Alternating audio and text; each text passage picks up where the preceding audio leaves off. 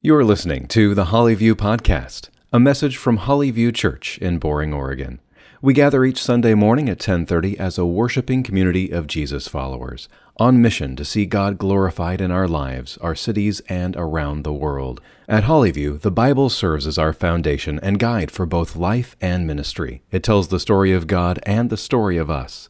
We believe the better we know the themes and flow of the biblical story, the better we will be able to find our little place in God's grand storyline. And now, here's this week's message on the Hollyview Podcast. Like Joel said, this week I have uh, been feeling the weight of the privilege and honor uh, that it is to uh, preach the Word of God. Um, and so I'm very ready to get it off my chest. Um, so I'd like to begin today by reading our passage. So if you would turn your Bibles to Psalm chapter 4, and we'll begin by reading. Psalm 4 To the choir master with stringed instruments, a psalm of David. Answer me when I call, O God of my righteousness. You have given me relief when I was in distress. Be gracious to me and hear my prayer. O men, how long will my honor be turned into shame? How long will you love vain words and seek after lies? Selah. But know that the Lord has set apart the godly for himself. The Lord hears when I call to him. Be angry and do not sin. Ponder in your own hearts on your beds and be silent. Selah. Offer right sacrifices and put your trust in the Lord. There are many who say, Who will show us some good? Lift up the light of your face upon us, O Lord. And listen here. You have put more joy in my heart than they have when their wine and grain abound. Let me, let me read that once more. You, Yahweh, God Almighty, creator of the universe, have put more joy, deep, satisfactory joy, something beyond wealth. You have put more joy in my heart than they have when their grain and wine abound. In peace, I will both lie down and sleep. For you alone, O Lord, make me dwell in safety. Let's pray.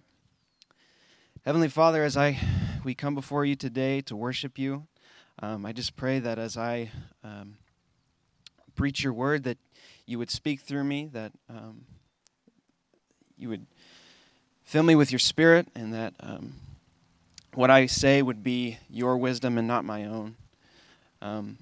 And if it is my own, Lord, may, may I fall upon your grace. I pray that you will show us what the meaning of joy through this is, and that we would walk away with something um, that we can latch onto about your character, Lord. We pray these things in Jesus' name. Amen. Well, as many of you know, my wife, Farah, is a CNA uh, caregiver. She works for a couple in Gresham who have a, a foster home. Um, their names are Caleb and Sandy. They have uh, eight boys, uh, some of whom were adopted, uh, some were uh, born naturally, and others are permanent foster care. Um, five out of the eight of those eight are um, high school and middle school age. Uh, the other three are extremely medically complicated uh, special needs boys. They require literally 24 7 care. Um, and they are wheelchair and walker bound. Um, and they have the mental ages of kids under four. Two are adult age, and one is a, a young young kid. Um, and this is Sandy and Caleb's full time job. So the state pays them uh, to give the these boys all the care they need, and, and they live like their their family. Um, and Farah, uh, they hired Farah to help with them throughout the week because it's it is a lot of work. Let me tell you real quick about um, about uh, one of their the youngest boy. Uh, we'll call him Matthew. Uh, he was born with many different disabilities to drug addicted parents uh, who neglected him. Uh, so much so that they, they actually stuck him in a crib for the first two years of his life. And because of it, he didn't develop proper hip sockets. Um, in fact, uh, the neglect got so bad that uh, when the state finally came in to, to take him away, uh, it was found that his eight year old sister was the one doing all the care for him. And uh, this, is, this is unfortunately an all too common occurrence in our world. Uh, it's absolutely heartbreaking that this happens, but um, it does. Uh, but Sandy and Caleb took him in.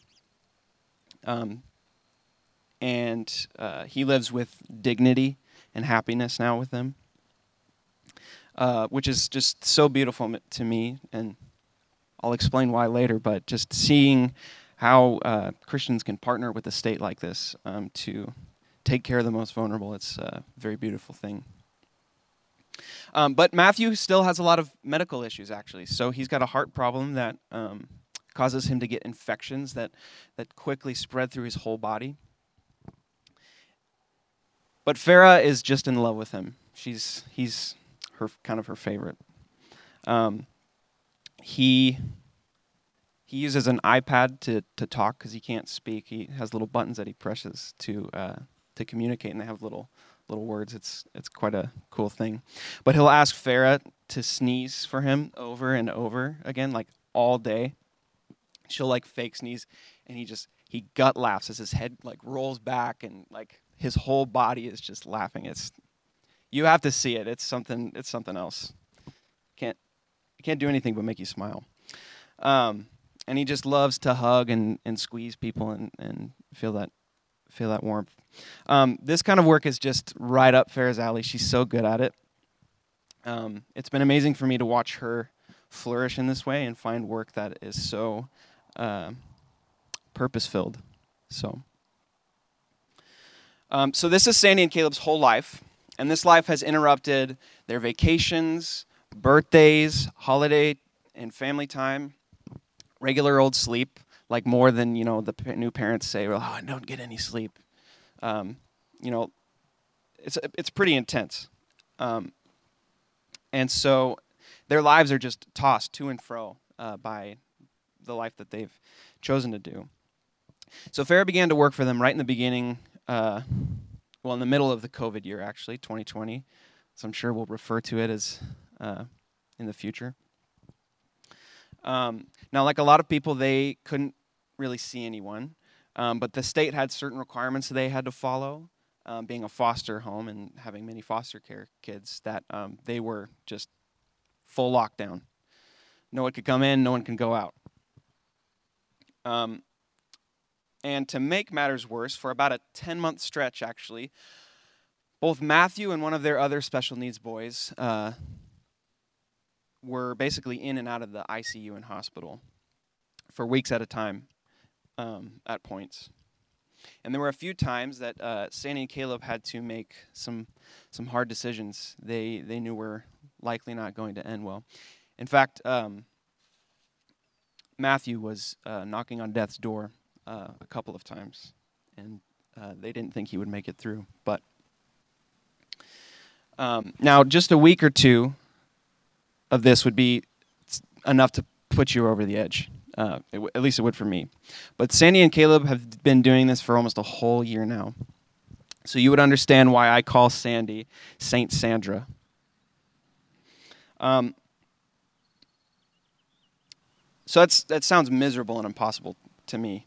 Um, I don't know how I would make it through that, but something was uh, different about these people. As Farah began to get to know them better and saw them in the lowest of times, um, she would come home and describe like what was going on, and she was just awestruck with how differently these people acted.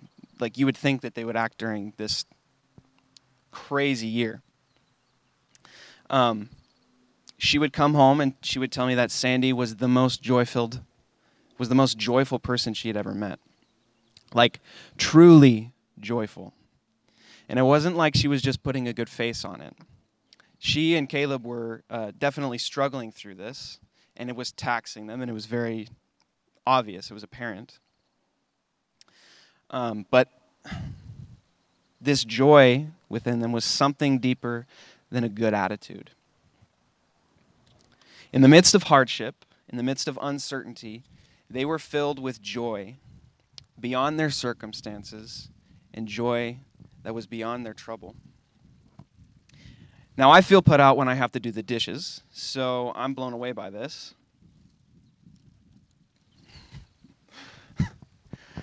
I want to be like these people. It's it's insane. I have I've never met people like this before. Um, but, but where where does somebody get that kind of joy? It's not like you're just born with a good attitude. I mean, some people are, but that's rarely, you know, goes deeper than the surface. How in the midst of trouble, in the midst of unrest, in the midst of I don't know, let's say a world changing, life shaking pandemic with a cherry of civil unrest on top? Where do you get everlasting joy that is beyond all of those things? Well, that brings us to Psalm 4. I think this uh, scripture is not only going to answer that question, but is going to lead us to that not, it's not only going to answer that question, but it's also going to lead us to the abundant source of joy that you and I can have today. And as we go through today's text, um, we're going to see three things with one main theme, and that is this that joy comes from the Lord. And that joy is beyond our troubles, that joy is beyond our circumstances, and that joy is ultimately found in the Holy One of God. Now, this this is a this is a song. Psalms are, are often songs. It's not a narrative. So it's kind of all over the place and it's going to feel like I'm whipping you back and forth all around. Um, so Joel told me to advise you to wear your seatbelt. So buckle up, Buttercup. Let's look at the text. Verse 1 Answer me when I call, O God of my righteousness. You have given me relief when I was in distress. Be gracious to me and hear my prayer. All right, let's pause right there. This is an act of faith on the part of the psalmist, or uh, who we believe to be King David, writing this. He's saying, God, I know you are good and gracious. You have shown me this yourself. I'm calling to you. I trust you will do what is right. Faith is not blind, faith is confidence in what you have good reason to believe. And God has given David, and, and us for that matter, uh, many good reasons and evidence to believe him. There is this sense that, that God will see me through my troubles, and so I'm reaching out to him because I can trust him, that we get from this opening line. And we'll see David explain his situation here in verse 2. O men, how long shall my honor be turned into shame? How long will you love vain words and seek after lies? Selah. But know that the Lord has set apart the godly for himself. The Lord hears when I call to him. So there's a, a shift there. Um, right there in verse 2. David turns from his prayer to God to address men. And um, some translations have it as men of rank. Um, so we can think the higher ups, the big shots, who, who he's addressing. Um, those who are supposed to be honorable, those who are supposed to be honorable are not being honorable. They love slander and untruth.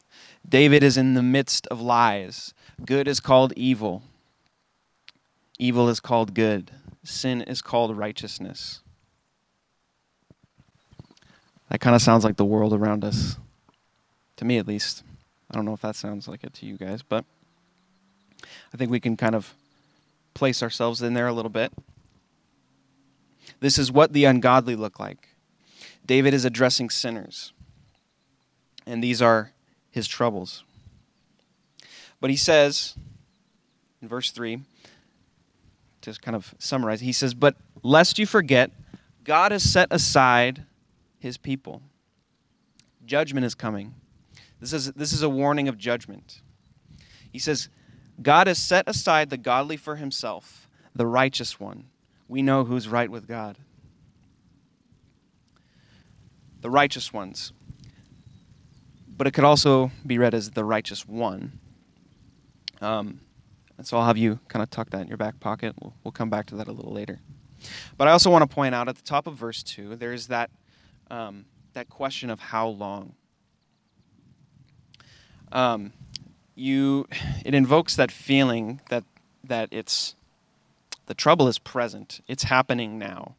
It's not, I'm having a bad day, it's, I'm having a bad three years.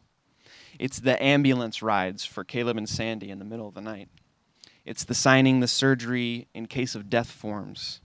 How is there joy in the midst of the ongoing trouble when you're in the midst of them? So the psalm is leading us somewhere, but um, first David gives us gives wisdom in verse four. Be angry and do not sin. Ponder in your own hearts on your bed and be silent. Offer right sacrifices and put your trust in the Lord. So David has given them a warning of judgment, but now he turns to give them wisdom. And that wisdom is this look at your own heart. Be angry, but do not sin by it. Even though that there are lies and deceit and slander and evil all around you, check your own heart first. Check your own heart before it checks you. Do what God asks of you, the sacrifices, but ultimately, don't worry. Put your trust in the Lord. We know He's going to work it out. Check your heart and trust in the Lord. So, joy doesn't come from our troubles, obviously. But we can have joy in the midst of them. Joy that pulls us through our troubles. The joy that comes from having the trust in someone we know is going to make it all right, make all things right. And we know this because he continues to prove it and show it to us. I'm not talking about just being happy through hard times, okay? I'm talking about I'm, th- that's just that could be unrealistic. But I'm talking about joy that is deep within you. Joy that empowers you not to despair in the midst of hardship, but to hope. Joy that is beyond your troubles. You guys doing good? Yeah? So the joy from the Lord is beyond our troubles, but it is also beyond our circumstances, beyond our good circumstances, even. Let's look at verse 6. There are many who say, Who will show us some good? Lift up the light of your face upon us, O Lord. So David here is still addressing men. He's saying that there are many men who are looking for good in all the wrong places. And we'll see in verse 7 that they're actually looking for their good in uh, abundance and wealth in their possessions. But in the middle of verse 6 here, there's another switch. And David turns from men to God once more. David pleads to God to show us good, the light of his face, the source of all goodness. Show these ungodly what real goodness is, he calls. It is a call for mercy and judgment at the same time. The light of God's face is powerful, but it is death to the sinful. But it is what we who long for God, it is what we long for, it is to see his face, to see the light of his face. So that brings us to the punchline of the psalm, where I think we find its meaning. Verse 7 you have put more joy in my heart than they have when their grain and wine abound. It is clear that God is the giver of joy. Now, not only is this joy more powerful and abundant than what they than what the others have in their their wealth and possessions, but it's not even cut from the same cloth. This joy is from God, not from wealth, not from things going right. David has more joy in his heart than the others do. David has more joy in, the, in his heart in the midst of shame and distress than the others do when they are rich and are reaping a bountiful harvest. Joy is not in wealth. It is not in our freedoms. It is not in our country. It is not in things going right. It is not even in each other. It's from God given to us. It's beyond our circumstances. It's not that we can't have joy in all of those things. We can. Those are, those are all good things that are gifts from God. But joy is not found in those things themselves. It is in the one who gave us. To, it is in the one who gave the, us them, and through them, have joy in Him. I was at a graduation ceremony recently, with all the everybody graduating in the month of June. Um, it was for my sister-in-law, and the principal stood up and gave a speech about. Um, he talked about COVID and how we all took uh, being with friends for granted. Um, he made some some true and good good points, but overall, I'll be honest, it was a boring speech with no substance. Um, unfortunately, I've seen that happen all too often. But uh, as he attempted to speak on joy, uh, he tried to make that cl- the claim that joy was not found in our cell phones. It wasn't found in our social media likes or our TikToks or our tweets but that it was found in our human connection, the friendships, the hugs, the um, the conversations. Um, now, those those are all good things. They're they are gifts from God. They give life color. There's no doubt. But what happens when uh, you don't have any of those things? What happens when all of those things are taken away and you're alone? If what that principal said was true, then joy is out of reach and unattainable. But for those who put their trust in God, we are rooted in something so much deeper than our circumstances. All of those circumstantial things will eventually fail you. Only God is rich enough to feed our joy hungry souls. Only He can satisfy us. The joy from the Lord is beyond our circumstances. And that brings us to where I think this, this psalm finds its center, where it's grounded, what makes it true. If you turn to, if you look at verse 3, it says that, um, but know that the Lord has set apart the godly for himself. The Lord hears when I call to him. Now, the word or phrase used for the godly um, is a little ambiguous as to whether it's referring to uh, one person in the singular or a group of people in the singular. Uh, Israel is often in the Bible referred to as as one singular person. Um, so you, it's kind of got you going. So what is it? Is it uh, the godly one or the godly ones? To which I think the answer is yes. I think it's I think it's both and. Um, know that God has set apart or made holy the godly one. I lost my place here a little bit. Sorry about that. The godly one or the godly ones. It's both, but I think we can also read it the godly one. Jesus. Jesus fulfills this psalm. God has set aside the godly one so that the godly ones could be set aside for him.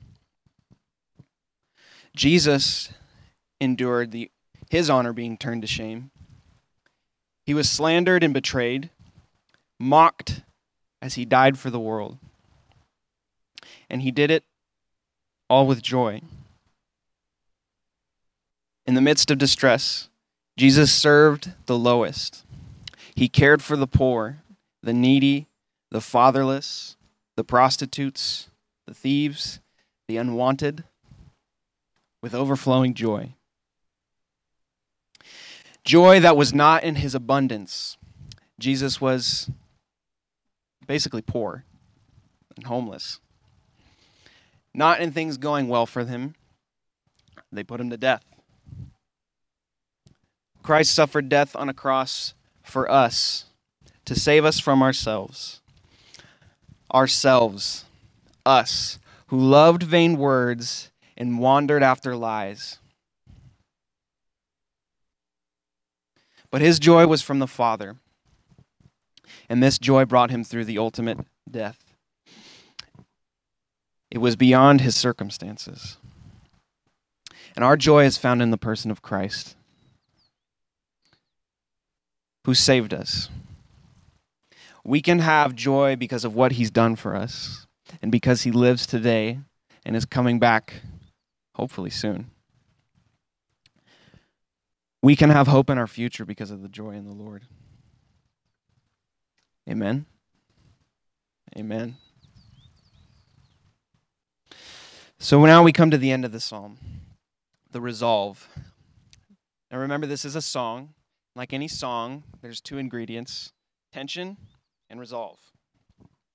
And this is the resolve here. Verse 8 In peace I will both lie down and sleep. For you alone, O Lord, make me dwell in safety.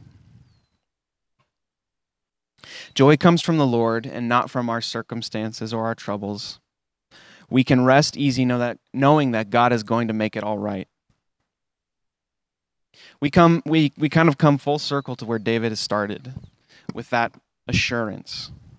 There's assurance in God because he has shown us time and time again that he is trustworthy. There is hope in his Holy One, Christ. Faith is having confidence in something you have good reason to believe. And when we trust in Jesus, there is no need to worry. He's done it all for us, He's done the work for us. We can rest easy and lie down and sleep in peace because our joy is in Him. So, to sum it up, joy comes from the Lord, and that joy is beyond our troubles. Joy is found in putting our trust in the Lord. He gives us that joy that pulls us through evil and gives us hope. It is joy that is beyond our circumstances, joy that does not come from our wealth, not in our possessions, not in our status, not in the beautiful sunset, but in the one who gave us all of those things to enjoy. And through those things, have joy in Him. And we find the source of that joy in the person of Jesus, the Holy One of God. Knowing we are saved by grace, Jesus gives us the ultimate joy and leads us by example, being joyful unto death. And so, like with Sandy and Caleb, it isn't the money that they get from the state. It isn't in having a perfect life. It isn't in things going going well for them. Obviously, this year has been a wreck. They know that they have no control over their lives and they just give it over to God. You know, I always I always thought of people who lived lived for the Lord were the people who never said a cuss word, never watched the bad things on Netflix, always got up, read their five minutes of Bible, and said their prayers. But Sandy and people, Sandy and Caleb are, are people who live, live for the Lord. Their whole life is devoted to taking care of the most vulnerable and fathering the fatherless. They, and, and on top of that, they get up at 4 a.m. to read their Bibles and pray before a 14 hour day of hard work caring for special needs people. They rest assured in the goodness of God, and He empowers them with joy that gets them through. And they rest easy in that truth.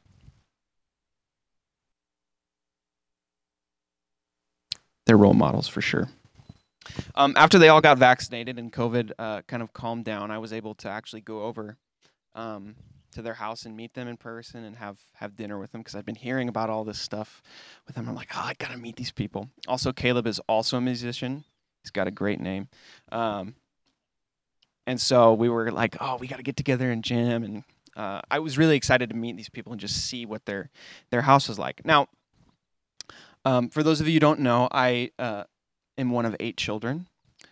I grew up with seven siblings, ten people in a three bedroom house at one point. So I know a little bit about how big families go. I I know what's up. Um, as I went over to their to Sandy and Caleb's house, I was expecting there to be um, a healthy dose of chaos. Um, just with how much they have going on in the in an average day. Um, with how much they have going on in the average day with all that care and running back and forth and calling doctors in the state, I was expecting the house to be a little stressful and a little chaotic. But, I, but when I walked through their doors, um, there was this just sense of peace that filled their entryway. And their whole house was just filled with, with joy and light and happiness. And it, and it wasn't just Sandy and Caleb who were, you know, upbeat and, and the joy was um, illuminating for, or radiating from. It was all of them, from the youngest to the oldest. Even the special needs boys. They they are given dignity and treated like a creature of god. And their life is is filled with joy and happiness. They they sit there and giggle all day and are just they're treated like human beings.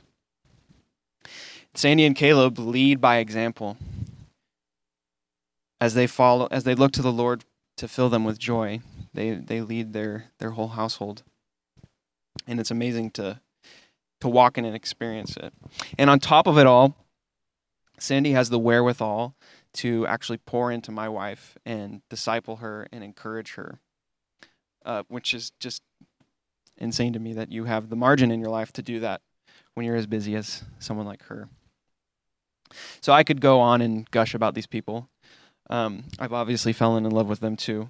Um, but there is no doubt that their joy comes from Jesus. So, what would this look like if we, Hollyview Church, were to embody that joy and live it out? Um, live out the joy that we have in Christ. I actually see this happening in small ways uh, here every week that seems to have this snowball effect that keeps people coming back. Every Monday afternoon, Jim Sherman treks all the way out here. Um, when he could be fishing because I know he's a good fisherman. He treks all the way out here to pull the garbage cans up from the street. Um, now he acts like a grump, but if you catch him in the right, if you catch him in the right light, you'll see that there's there's joy within him as he does so. It is a small thing, but it probably wouldn't get done if he didn't do it. And he's filled with joy as he does so. Every Sunday, Curtis is here. I see him roll up just jazzed and amped to stand at those doors and open them over and over again to greet people and encourage them. And it's not, he doesn't do it just because he gets brownie points with everyone, although I'm sure he does because he's very charming. Curtis is filled with a love for the creatures of God. He's filled with a love of people and he serves them with joy, more than just a good attitude. Natalie Frederick sacrifices her time that she could be sitting up, having a peaceful listen to the sermon. Um, and instead, she takes on the task of teaching rowdy elementary age kids who are apparently hyped on being awake, They don't drink coffee, as far as I'm aware. And Natalie teaches them about Jesus, and never once have I heard her complain, and I always see a smile on her face as she does so. She does it with joy. But what if we, as the global church, the Big C church, were to live out this joy? What would that look like? Well, I think we would look a lot more like Sandy and Caleb and less like the rich celebrity Christian pastors and prosperity preachers we see on TV and social media. I think that deep, satisfying joy would move us to love what is close to the heart of God the orphans, the poor, those who are spiritually destitute, prostitutes, thieves, the medically vulnerable kid whose parents don't want him. And it would move us away from ourselves and not towards our idols or insert money pit item that you fall idol to guitar pedals.